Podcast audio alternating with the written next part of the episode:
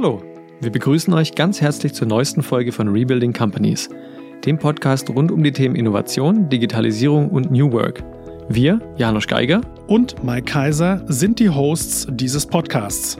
Als Unternehmensberater bei DTCon International begleiten wir unsere Kunden in aller Welt durch den digitalen Wandel. Dabei treffen wir spannende Menschen und sammeln wertvolle Erfahrungen. Und die wollen wir in diesem Podcast mit euch teilen. Viel Spaß dabei. Mein heutiger Gast ist Bill Fischer.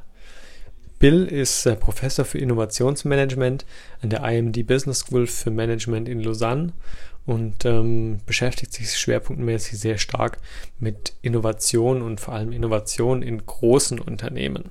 Das Interview heute ist insofern eine Premiere, als dass Bill ähm, Amerikaner ist, entsprechend Englisch spricht und wir das ganze Interview natürlich auch auf Englisch aufgezeichnet haben. Jetzt genug der Vorworte. Viel Spaß mit dem Interview.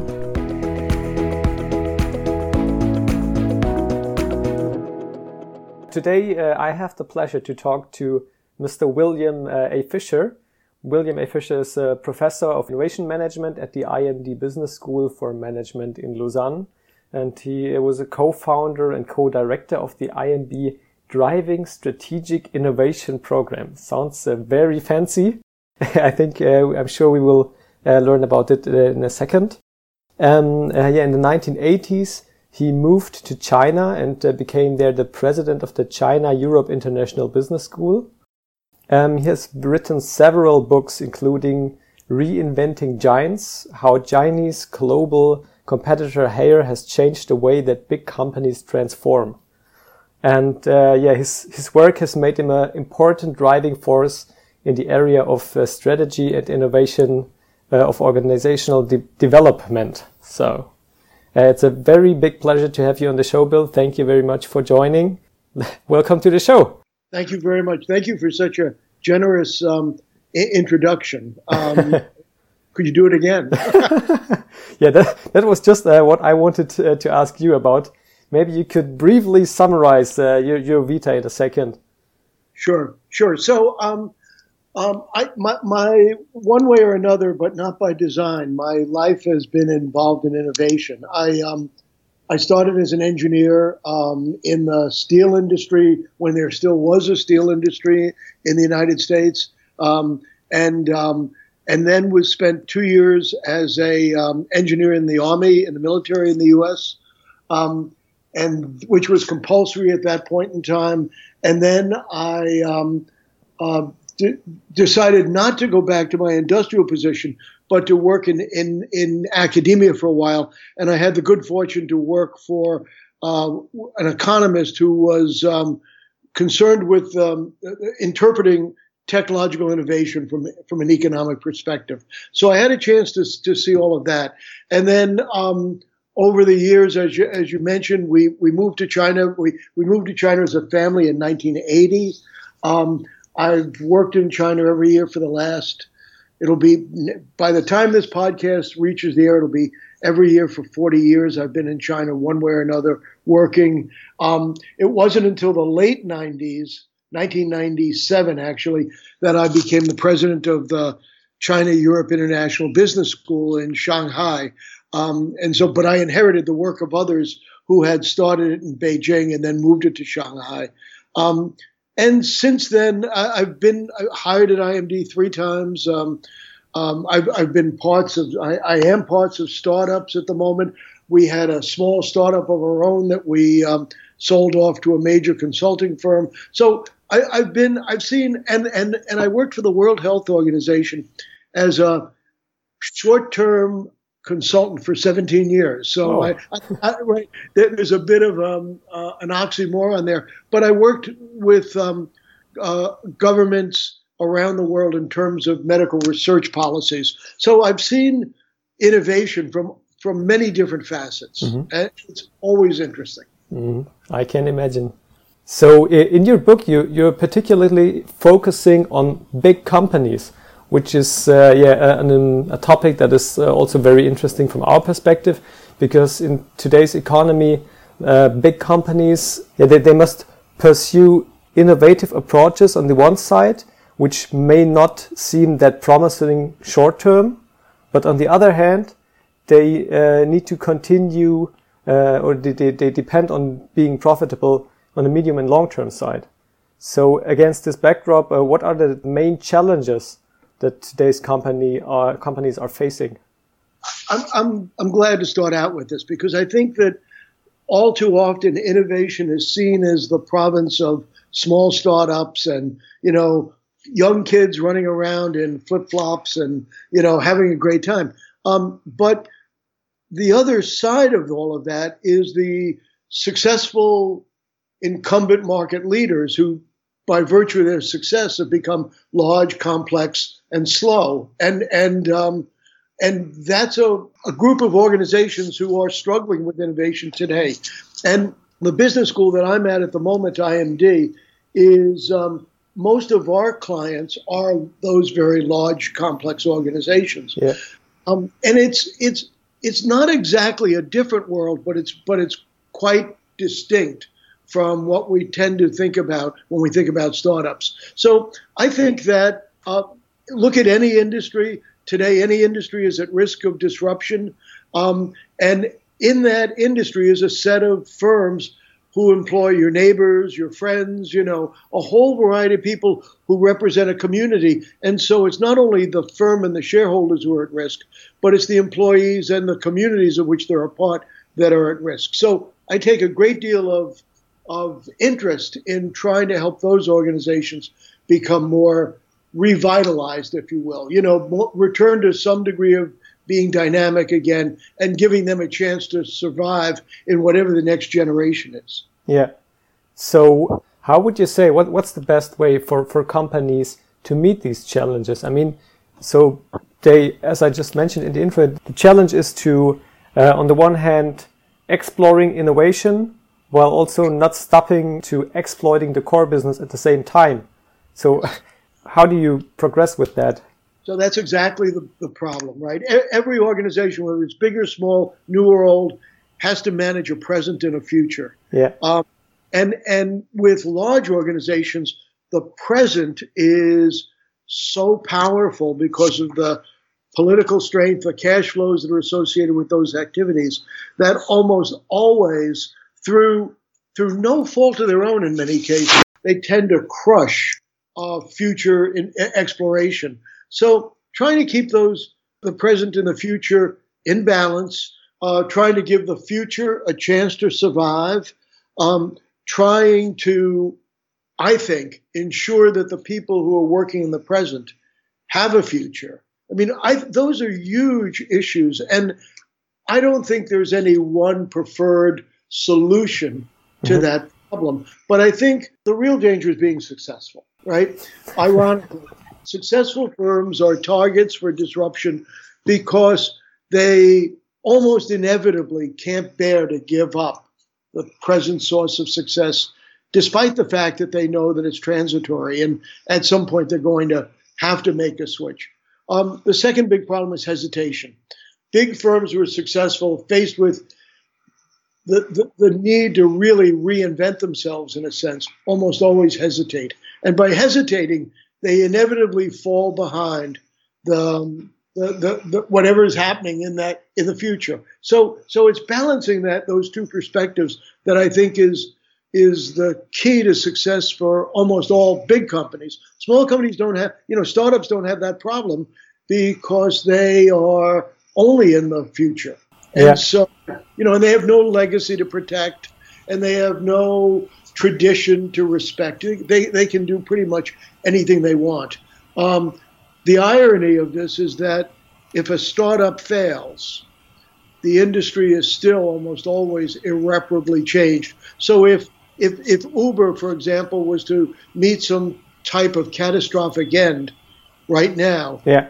we could we would never return to an urban mobility scene that was the same as before Uber came. The, the, damage, if, if you will, has been done, or the or, or, the innovation has been cast. Yeah. And everybody now has to adapt to that. So for big firms, if they have a problem, they have shareholders to, to worry about. They have employees to worry about. They have balance sheets they have to worry about. And so they're in a very different situation. Hesitancy comes natural to them. Um, I think the common wisdom, if you will, is that the best thing to do is to separate the two, right? Physically, spatially, you know, organizationally, spiritually, move them apart. Um, this is what Nestle did so successfully with Nespresso.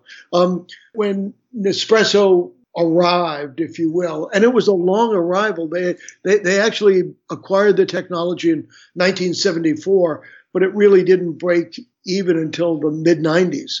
Um, when when when Nestle had this new technology that was quite promising and and which violated all of the established rules of the coffee business, um, they also had at the same time they were the largest coffee producer in the world. They sold um, Nescafe, and Nescafe was selling at the time 3,000 cups a second. So you can only imagine the, the cash flow and the political power that was vested in Nescafe. Yeah. Uh, and and whenever Nestle became serious and it flirted with Nespresso because there were contrasting views within the organization as to whether this would ever work or not. Um, and those contrasting views were based on the success of selling coffee at low price in a commodity type of, of, of, of offering.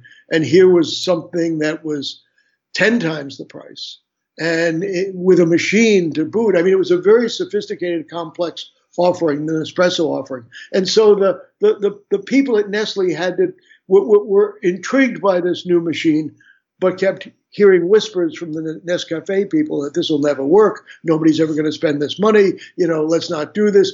And so there, there's this, you need to separate the two in order to give the, the new option a chance. Okay. okay. So, so they they created a new organization, a wholly owned subsidiary of Nestle yeah. that they moved physically to another city. Um, they gave people new titles and new compensation schemes, and it was completely separate. And that was the only way they felt that. And and IBM did something similar with um, small PC juniors when they began that. So that's been a historical, um, uh, uh you know, the inherited wisdom you have something new, get it out of the, the, the, line of sight of the people who are politically powerful in the existing business and give them a chance to grow on their own. The risk of that, the danger of that, yeah.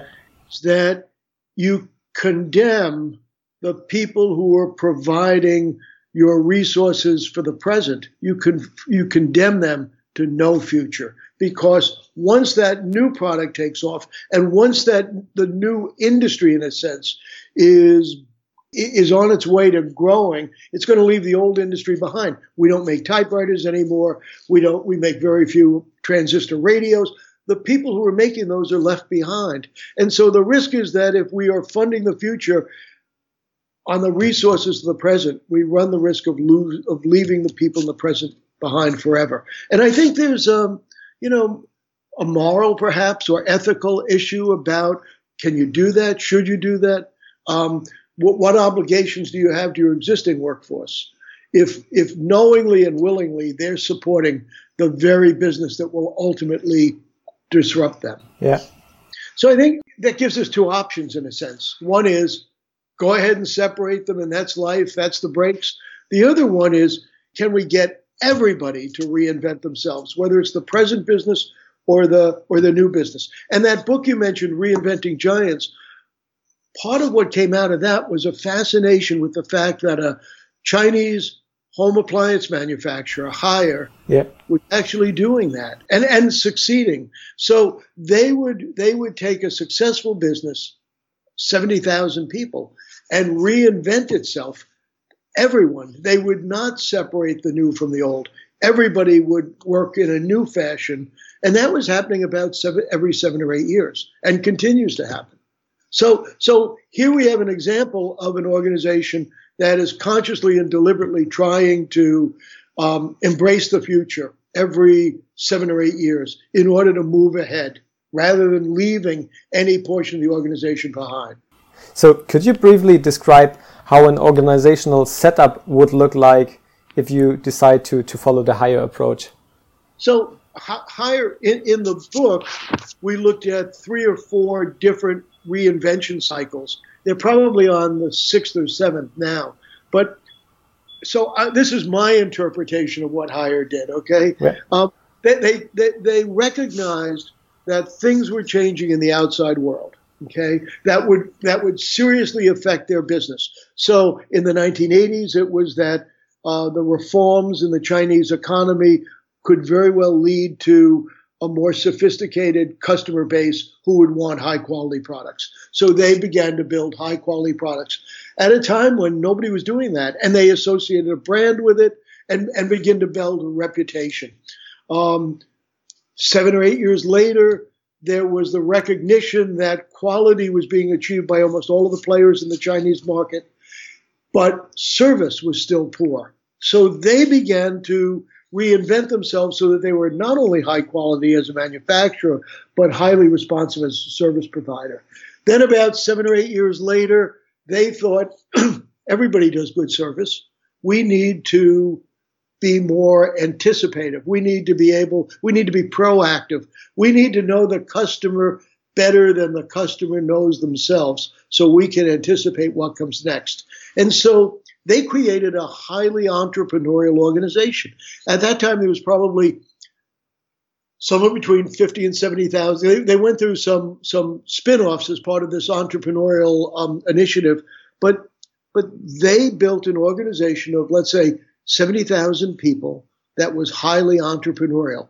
Everybody, not, not just the customer facing people, but everybody. And the way they did that was to effectively dismantle, take apart their existing organization and create small businesses within the self-organizing autonomous work groups within that within that marketplace that they called Haier and they would operate as as best they could as a marketplace rather than as a bureaucracy and today what they've done is to create a um, um, a platform organization which essentially invites every anybody and anybody in who has a good idea and then gives them the support to move forward and, and that either integrates it into the Haier community or lets it go. So so the if you think about that 40 year arc, what's always happened is that there's been something outside that's triggered concern within the organization.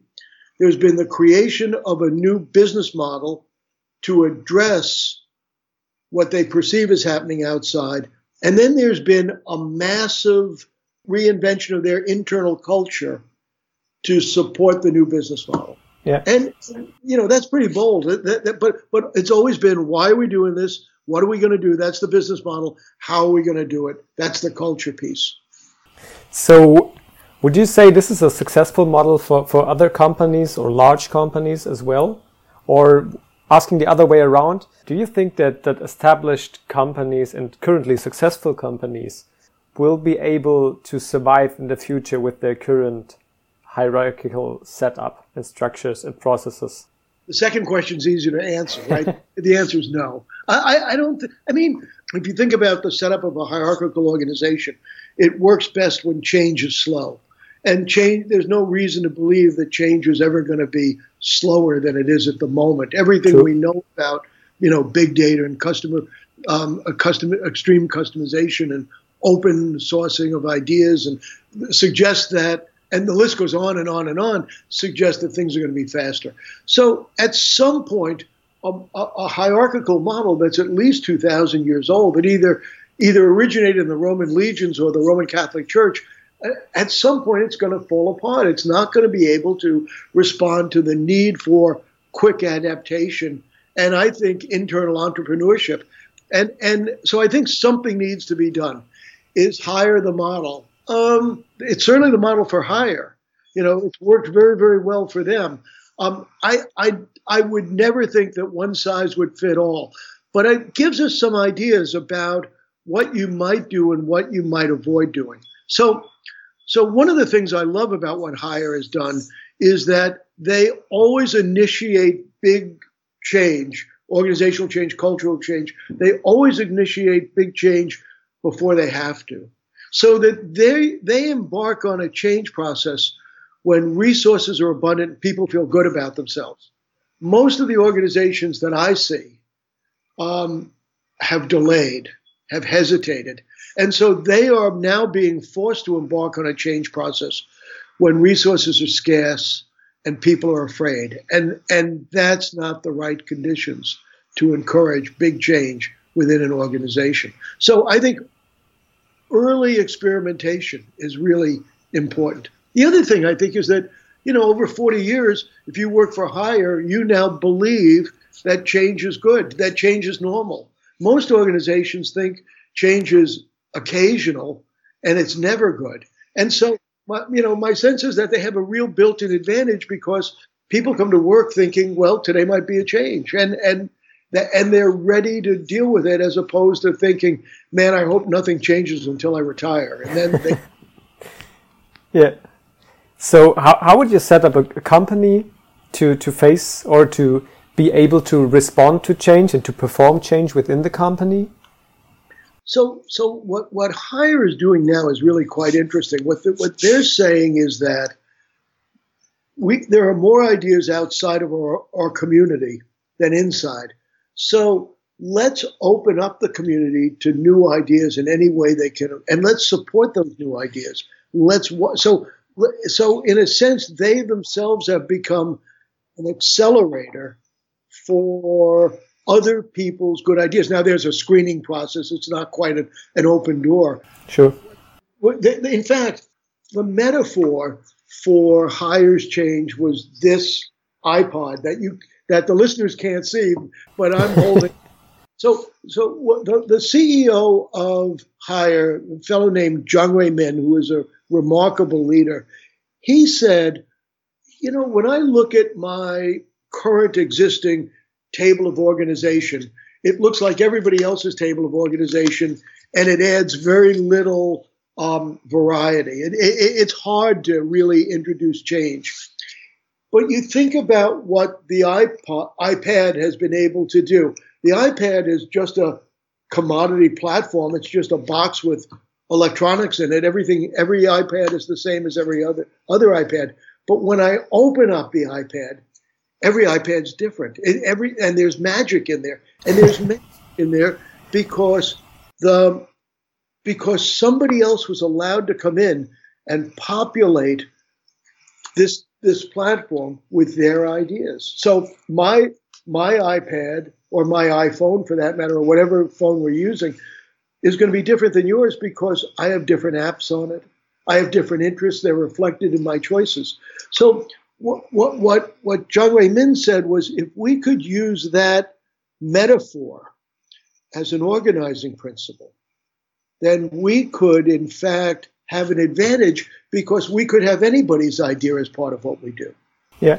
And so they began to build, and I think that radical, excuse me, radical openness with which they've embraced these ideas gives them a head start on whatever comes next. So, so the organization over a period of less than five years has really transformed itself in terms of what it does, how it does it, and, and, and how it succeeds in the marketplace. Yeah, uh, I, I like that uh, metaphor of, of the iPad very much. If I could just take that one step forward, yeah. Uh, we, me- metaphors are a very powerful way of thinking about organizational pieces. So, you, you, know, what would really work best for our organization? Would it be a would it be a, a, a machine as a metaphor? Could we do we want to design this so that it's a well-oiled machine? Would it be a network where we have very little vested in any node, but there's a range of nodes that are connected? Would it be a aircraft carrier where we're launching new ideas all the time? Would it be a brain where we're trying to process ideas and sense what's going on? And if you say, look, we in any big organization, we have lots of different pieces. Not every piece has to be designed the same. Yeah. So let's look for metaphors that best capture what we want to do. And then let's try to think about if we were to emulate a brain, for example, what would our organization look like? Who, who would talk to whom and what would rank look like and how would it be assigned and how would we work together? How would it feel to work there? And and meanwhile, somebody else is building an aircraft carrier because they want to launch ideas. I think this is a really interesting way to rethink organizational design. Now, we're never going to have aircraft carriers, we're never going to have brains, but we could have organizations that begin to take on some of the insights that we get from thinking about these metaphors. Yeah, perfect. I think that, that is a very good conclusion for our short interview. Um, okay. Yeah, speaking of, of uh, creating images when it, when it comes to, to designing future organizations. There's a wonderful book. It's, it's not new. It's called Images of Organization. I think I'll check. I'll, I'll email it to you. And it's by Gareth Morgan and it, it, it's it's what it's what started this idea. Yeah. But I've used this. I've used this in workshops. Um, re- most recently in Singapore, and and we got the richest set of ideas about how an old economy, mature, successful organization might be revitalized. It, it's revitalization is the goal, I think, rather than complete reinvention. How do we take bits and pieces of organization and restore them to energetic, vibrant, innovative, um, moving pieces? Yeah, sounds sounds very interesting. So yeah, thank you very much, uh, Bill, for for joining the show and uh, for sharing your thoughts on on innovation of large organizations. Thanks, Janet. Great pleasure for me. Das war's für heute mit der neuesten Folge des Podcasts Rebuilding Companies. Wir hoffen, es hat euch gefallen und würden uns freuen, wenn ihr uns abonniert und weiterempfehlt. So verpasst ihr keine Folge mehr. Bis zum nächsten Mal. Macht's gut. Ciao.